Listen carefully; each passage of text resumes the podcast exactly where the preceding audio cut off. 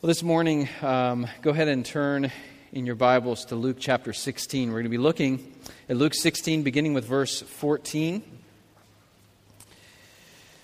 and working through verse 17 together today. And as you're turning there, um, as we're going through verse by verse through Luke, it's important as we are looking at the scriptures to notice not only what does the Lord say, but we're given windows into how do people respond. And in particular, we see this morning how the Pharisees respond to Jesus' word. Not just to the gospel message, but to its application and implications. When Jesus gives instructions on the kingdom and on living in the kingdom, some respond joyfully, and some, as we see today, despise his message.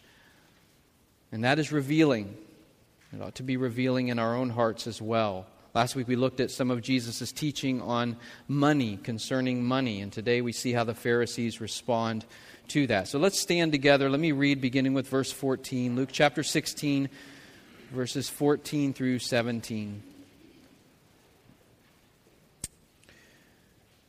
The Pharisees, who were lovers of money, heard all these things, and they ridiculed him. And he said to them, You are those who justify yourselves before men, but God knows your hearts. For what is exalted among men is an abomination in the sight of God. The law and the prophets were until John. Since then, the good news of the kingdom of God is preached, and everyone forces his way into it. But it is easier for heaven and earth to pass away than for one dot of the law to become void. Let me pray. Let me pray. Father, your word is truth. We love you, and we ask you, Lord, to uh, bless this time, please. For your glory, not ours, Lord. We truly want Christ to be exalted in this time. So please help. Help through the preaching of your word help through the receiving of your word. We pray in Christ's name. Amen. Go ahead and have a seat.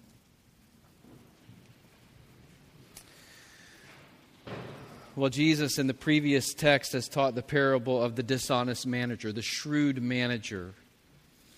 And in that, he is revealing that just as the shrewd manager used his master's resources to secure his earthly future, we as believers, followers of Jesus Christ, ought to be using our Master's resources to secure our eternal reward.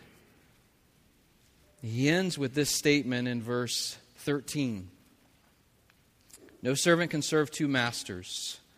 For either he will hate the one and love the other, or he will be devoted to the one and despise the other. You cannot serve God and money. You cannot serve God and money. In verse 1, we saw that as he is giving this parable, as he's teaching this parable, his primary audience there is his disciples. But that didn't keep the Pharisees from listening in. They often did, looking for ways to criticize or to catch him, and at some point to be able to arrest him. And certainly that's the case here. They're listening in. And it tells us that as they're listening in, the Pharisees are not happy with Jesus' teaching. They didn't like what they heard. Their pride is pricked. Notice what Luke says about them in verse 14. The Pharisees who were lovers of money. They were lovers of money. Pharisees were motivated by greed and covetousness.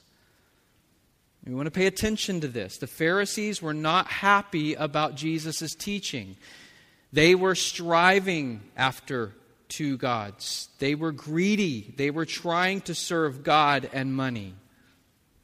And in trying to do that, as Jesus teaches the truth, they are not happy with it. Leon Morris writes this Those who are covetous like to disguise their sin. They see their money as evidence of the blessing of God on their activities and thus of their righteousness. This was certainly the Pharisees. And we see it today. Those who follow Jesus because of the material blessing that they believe will come to them because they follow Jesus should be warned by this text, but also as you consider Judas. Greed and covetousness is what motivated Judas to follow Jesus. Peter, in writing in 2 Peter 2 3 concerning false teachers, he warns concerning the false teachers this way In their greed, they will exploit you with false words. That was the Pharisees. They were motivated by greed, not by God's glory. The Pharisees, the religious leaders, were lovers of money. That's what Luke says here. The Pharisees were lovers of money, greedy, covetous men. And this is more dangerous than we let on. This is one of those sins that we tend to want to overlook covetousness. It's not as bad as murder, it's not as bad as whatever else we might list. But this is not an excusable sin. Paul writes in Colossians 3 5 and 6 Put to death, therefore, what is earthly in you sexual immorality, impurity, passion, evil desire, and covetousness, which is idolatry. On account of these, the wrath of God is coming. What does Paul say? Covetousness is idolatry. And as idolaters, the Pharisees were not happy. They couldn't receive Jesus' teaching with joy. Jesus' teaching was in conflict with their life, with the way they were living.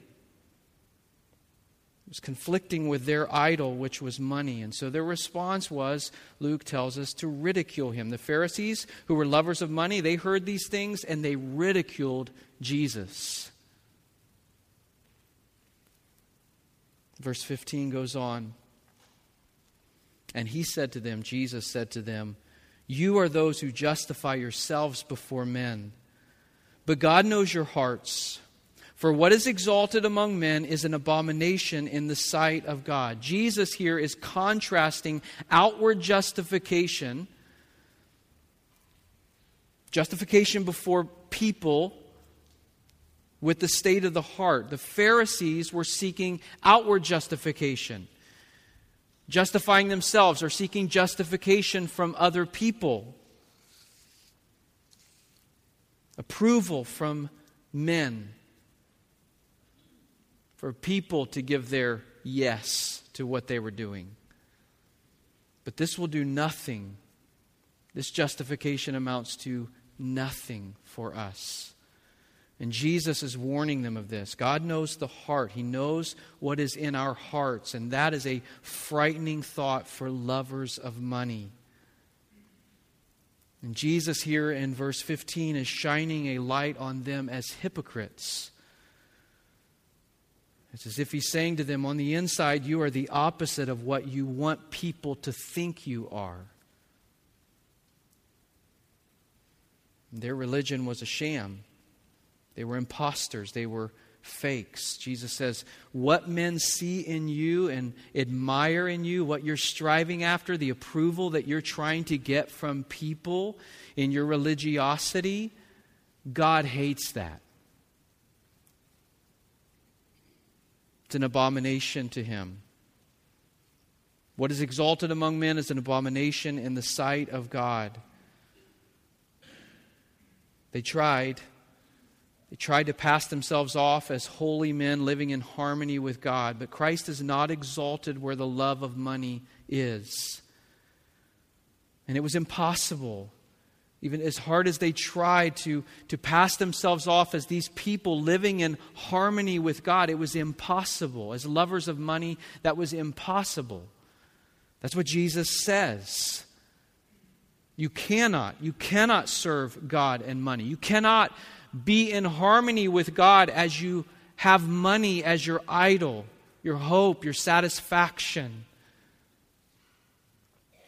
It's important for us to understand what Jesus says here when he looks at them and says to them, You are those who justify yourselves. You're seeking to justify yourselves before God. You're seeking to justify yourselves before men. You're seeking justification from men. Justification comes from God, not man. Justification from God is the only justification that will matter. If I am justified in my own eyes and in the eyes of every single person who hears me preach, but not in the eyes of God, it means nothing. I'm lost. Self justification or justification before men seeks to make oneself acceptable to God on the basis of what we do or what others see. Of what's on the outside, earning salvation through good works, maintaining certain moral and legal standards, performing a, a certain amount of, of uh, religious expectations, if we can do the right things, if we can attend enough services, then God will let us in. But that is not where and how justification comes. And that's not to say that the religious leaders were not zealous. The Pharisees have zeal? Absolutely, they had zeal. In fact, Paul writes in Romans 10, verse 2 I bear them witness that they have a zeal for God, but not according to knowledge. Zeal is there. Effort is there. Gumption is there. It's not that there's a lack of zeal. In fact, so often, those who are seeking to be justified before men are are more zealous than those of us who have found the grace of Christ and, and, and been saved and justified by God than we are, and how we ought to be outshine, how, how we ought to outshine their zeal. Because we know grace, we know what it means to be justified. They had zeal, But when this zeal is not aligned with knowledge of the truth, it is useless. That's what Paul's saying there. I bear them witness they have a zeal for God, but not according to knowledge. Habakkuk chapter 2, verse 4 says this The righteous shall live by his faith. Paul writing to the Galatians in Galatians 3:11 quoting this verse from Habakkuk says this now it is evident that no one is justified before God by the law, for the righteous shall live by faith. We're not justified by works. We're not justified by what we do. We're not justified by other people. And so, how are we justified? Not by works that we accomplish, but by faith in the work of Jesus Christ. Romans 3 23 and 24. For all have sinned and fall short of the glory of God and are justified by his grace as a gift through the redemption that is in Christ Jesus. Christ's work on the cross redeeming man. That is the only work that will work for justification. That is the only hope of justification. Nothing I do, nothing you do, but what Christ has done. Romans 4, verse 5 And to the one who does not work, but believes in him who justifies the ungodly, his faith is counted as righteousness. Romans 5 1 Therefore, since we have been justified by faith, we have peace with God through our Lord Jesus Christ. And what does God's justification accomplish? Romans 8 1. There is therefore now no condemnation for those who are in Christ Jesus. His justification accomplishes all.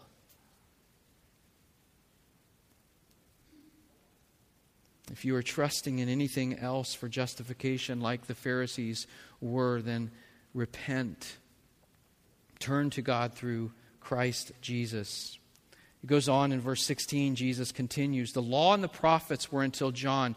Since then, the good news of the kingdom of God is preached, and everyone forces his way into it. Until John the Baptist comes on the scene preaching repentance. Revelation from that up to that point was law and prophets. Hebrews 1. In former days, God spoke to us through the prophets, but here in these last days, He has spoken to us through His Son, Jesus. Until John, the law and the prophets were until John. But since then, Jesus says the good news of the kingdom of God is preached. It is good news. The law and the prophets are fulfilled. They fulfilled their purpose. All of the law and the prophets pointing ahead toward Jesus. John comes on the scene. Remember what he preaches, what he proclaims.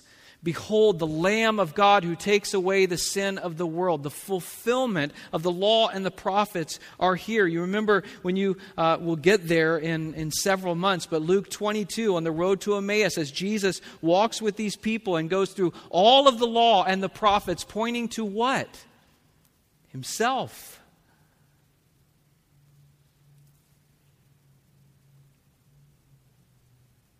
They all pointed to Jesus, and during that time, time of the law and the prophets, the people are waiting and they're anticipating. When Christ appeared, when he came, good news, gospel came with him, with his appearing. And since then, Jesus says the good news of the kingdom of God is preached. The kingdom of God is life with God under the rule of our King Jesus. The kingdom of God is preached. This is good news. Christ is now present. Anticipation, longing has become present reality. The Old Testament is time of promise, New Testament, and now is time of presence. Law fulfilled in Christ. And Jesus says everyone forces his way into it. Now, what does that mean? With the good news of the gospel being preached, people are pressing into the kingdom. And what does that look like? They're pressing in with the greatest earnestness and self denial and determination. What is Jesus' call? If anyone would come after me, let him deny himself, self denial. And take up his cross and follow me. But that's not a, a casual thing. That's not someone seeing and hearing the good news of Jesus Christ and then just thinking, well, you know, that sounds pretty good. No, Jesus says, now that the good news of the kingdom of God is proclaimed, people are pressing in. It's like what he says in Luke chapter 13, verse 24 strive to enter through the narrow door. Strive. That is what people are doing, Jesus says. This is what people began to do as they heard the gospel of the kingdom of God preached. Paul writes in Philippians 2 12 and 13, Therefore, my beloved, as you've always obeyed, so now, not only as in my presence, but much more in my absence, work out your own salvation with fear and trembling. For it is God who works in you both to will and to work for his good pleasure. So, where does the energy come from to force or press into the kingdom? Is that from raw exertion? From manly works? No, it is grace empowered striving. Strive to enter. The good news of the kingdom of God is preached, and everyone forces his way into it. As I was considering this verse this week, I was reminded of a video that, that was across the news about three months ago now you remember the crisis with ISIS as it, as it began, and in northern Iraq, the Yazidi people were fleeing from their homes. And how many thousands of them were, were captive in the mountains in northern Iraq? No food, no way to survive. They're there with their families television coverage showing these people just trying to get to somewhere but unable to go really anywhere because of the danger And northern Iraqis began to fly in on a helicopter supplies, dropping uh, water and food and, and things to help them survive. And they have video of this helicopter coming in. Maybe you've seen it. And as they're dropping these supplies and anticipation is building, the, the helicopter lands. And what happens when the helicopter lands? These Yazidi people look and they see this is our only hope. We are going to die. This is our hope. And so they begin to run towards the helicopter. And literally, they're throwing their children into the helicopter. This door is open. And they're climbing into this helicopter until it cannot fit anymore. That's the picture that Jesus is giving here of the kingdom of God. The time of anticipation is ended. Jesus is now on the scene. He's come, and the gospel is being proclaimed, and people are hearing and seeing this is the hope we have waited for. This is our only hope. And they're not just kind of kicking around and wandering around and, and just wondering, what should I really do with this? What should I do with this good news? They're running. They're they're forcing their way into the kingdom of God because they see it as one thing the good news of salvation, their only hope. So often in our culture, we see it otherwise. So many other idols, so many other things, so many other desires that we contemplate over. And do I want to do I want to give myself to being a church person or not? Jesus says that's not what it looks like at all. When people are awakened to the gospel, the good news of the kingdom of God, they come running, forcing into the kingdom, striving to enter through the narrow door. That's a picture of what Jesus is referring to here forcing their way in through self denial, through determination, through faith, through earnestness. He goes on in verse 17, but it is easier for heaven and earth to pass away than for one dot of the law to become void. You may read verse 16 and think, well, I guess the law is over and done. No need anymore. Just buy all New Testaments, and we don't have to bother reading that. We don't have to. And Jesus says, no, no, no, no, that's not, that's not the case. Jesus assures his hearers that it doesn't lack fulfillment. In fact, the law outlasts heaven and earth.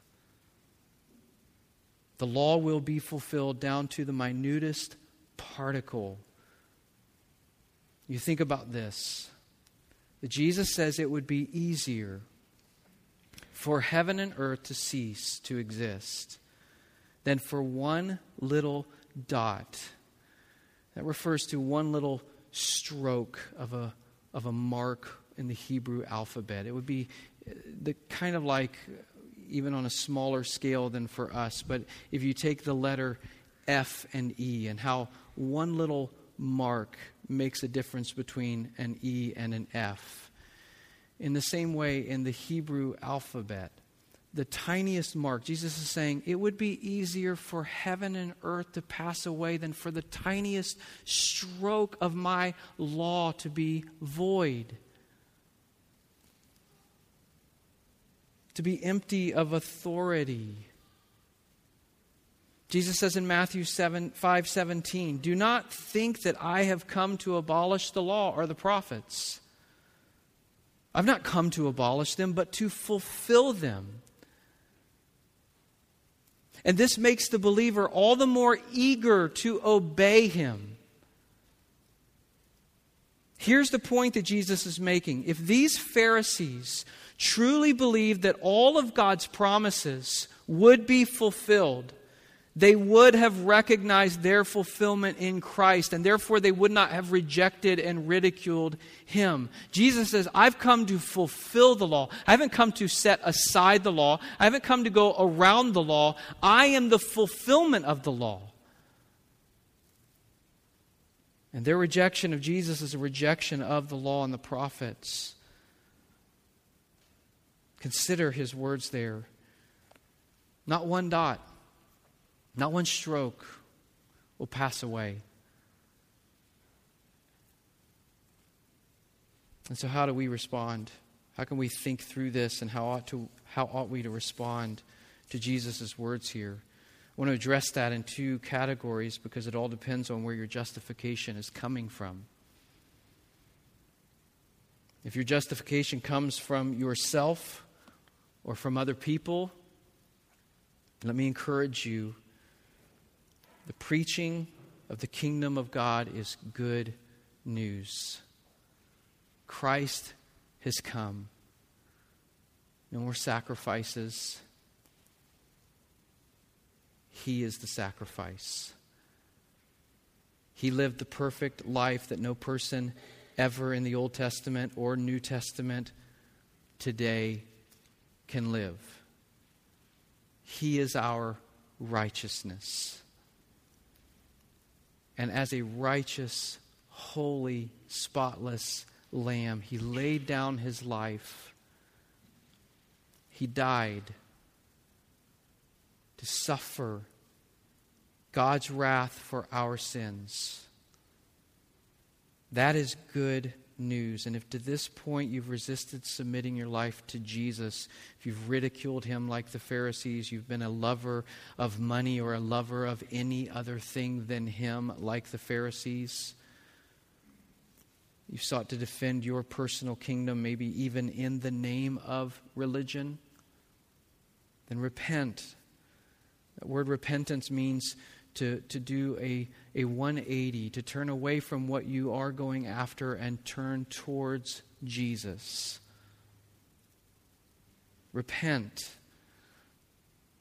I want you to see what so many have seen, what Jesus is talking about here, that when people realize how great a king Jesus is and how good the gospel of Jesus is, when they really see that, they press in they force their way in. They want nothing more than to know this Jesus.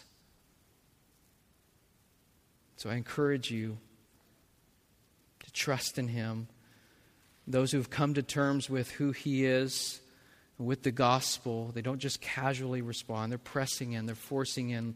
Luke 9:23 Jesus says if anyone is to come after me, let him deny himself. And so I'd encourage you Consider the gospel of Jesus and deny yourself.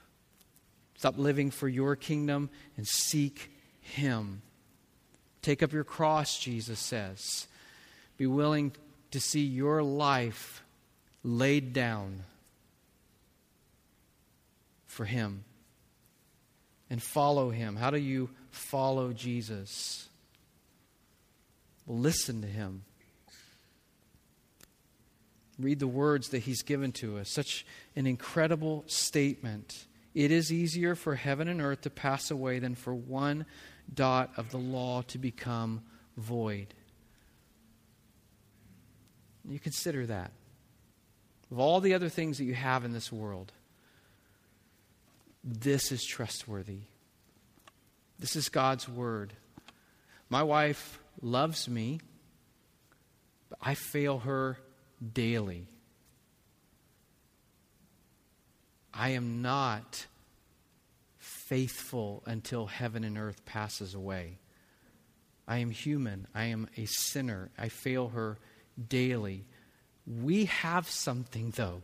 We have something that has been given to us that does not and will not ever fail.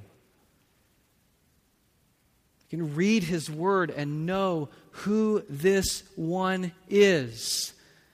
This God who would send his son, Jesus, God in the flesh, to this earth. You can know who he is. And so, following him means learning and listening to him, and then obeying him.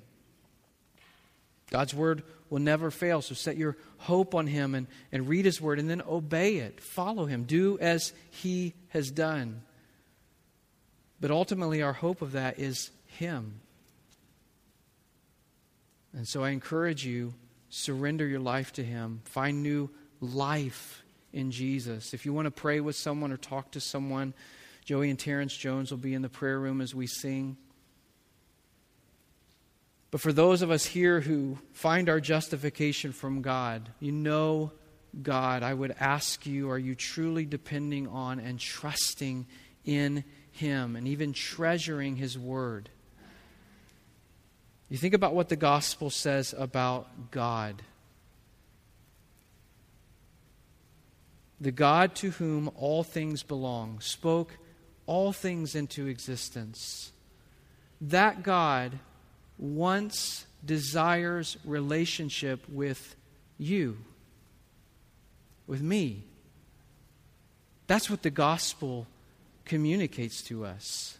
That even while we were dead in our trespasses and sins, God, the one who created all things and to whom all things belong, God was not satisfied with me being dead in my trespasses and sins. He made me alive that we might have relationship.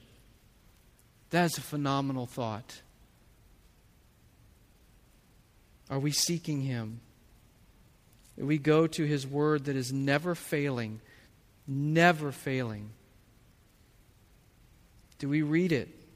Do we study it? Do we listen to it? And you may be saying, what does this have to do with reading God's Word? It has everything to do with it. That's how He communicates to us, that's how we learn and know who He is. We tend to act like we're so short on time when it comes to reading God's Word.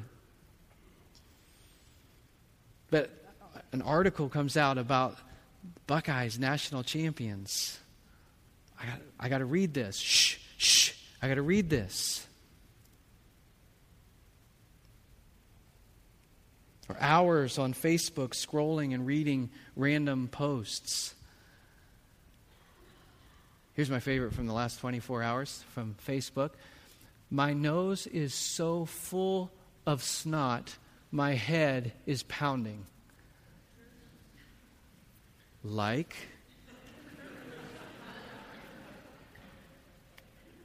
And how much time will we give and give and give and give to that? But we're just like, oh, Lord, whew, you know how busy I am, God. If I had more time, Lord, I would read your word, but it's just craziness with stuffy noses on Facebook and other things like that.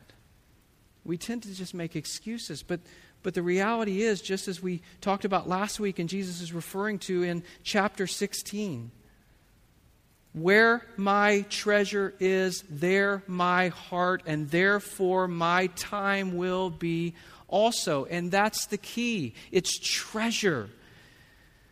Too often we hear talking about reading God's word, and we hear that as legalism. It's not legalism, it's love. I give my heart and I give my time to my treasure. That's not all saying, I'm not at all saying that reading articles or even being on Facebook is inherently evil. I'm not saying that at all. But am I devoted to one and despising the other? Where my treasure is, there my heart is.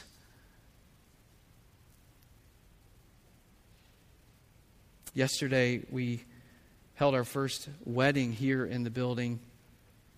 And prior to the ceremony starting, uh, I was asking some of the ladies that were helping, how's uh, Liz doing, the bride? How's the bride doing? And they said she's doing great, but she's starting to cry. She's, you know, and I said, oh, what's going on? And, and they said, well, she's, she's reading Ty's letter right now. Ty's the groom. I was thinking through that this morning. Like, what if, Liz was pretty busy yesterday, right? It's busy to get things in order to get actually down the aisle and all that. What if she what if she got the letter from Ty and she's just like, You gotta be kidding me. This guy knows how busy I am. He knows that I've got all this stuff to do. I'll read it later. It's not even consideration, right? Why? Because her heart is tied to him. She loves him. And so she gets this letter and everything else stops. And she reads and she weeps and she loves. and she comes. Isn't that the way it should be for us? Those of us who treasure our Lord. He's written us this letter, and it's not legalism to go to it, it's love. My heart is tied to you, Lord. I want to know you. Your word will never fail. Teach me. Help me to see you so that I might come to you. We're going to go into a time where we take the Lord's Supper, and I mentioned earlier Colossians 3, where Paul addresses covetousness being idolatry. He gives wisdom in that chapter. Beginning chapter 3, he says, Set your minds on things that are above, not on things that are on earth. One way that we do that, one way that we fight idolatry and sin is setting our mind on things above. And one of the ways we set our mind on things above is even as we take the Lord's Supper. It's what Jesus is saying in Luke 22. Luke 22, beginning with verse 19, he took bread, and when he had given thanks, he broke it and gave it to them, saying, This is my body, which is given for you. Do this in remembrance of me. And so let's contemplate, remember, think about the good news of the gospel, the kingdom of God. Even as we sing together, let's prepare our hearts to think on things that are above. Let me pray. Father, thank you for your goodness and your grace, Lord. I love you. I thank you for your word. How could we thank you enough, Lord?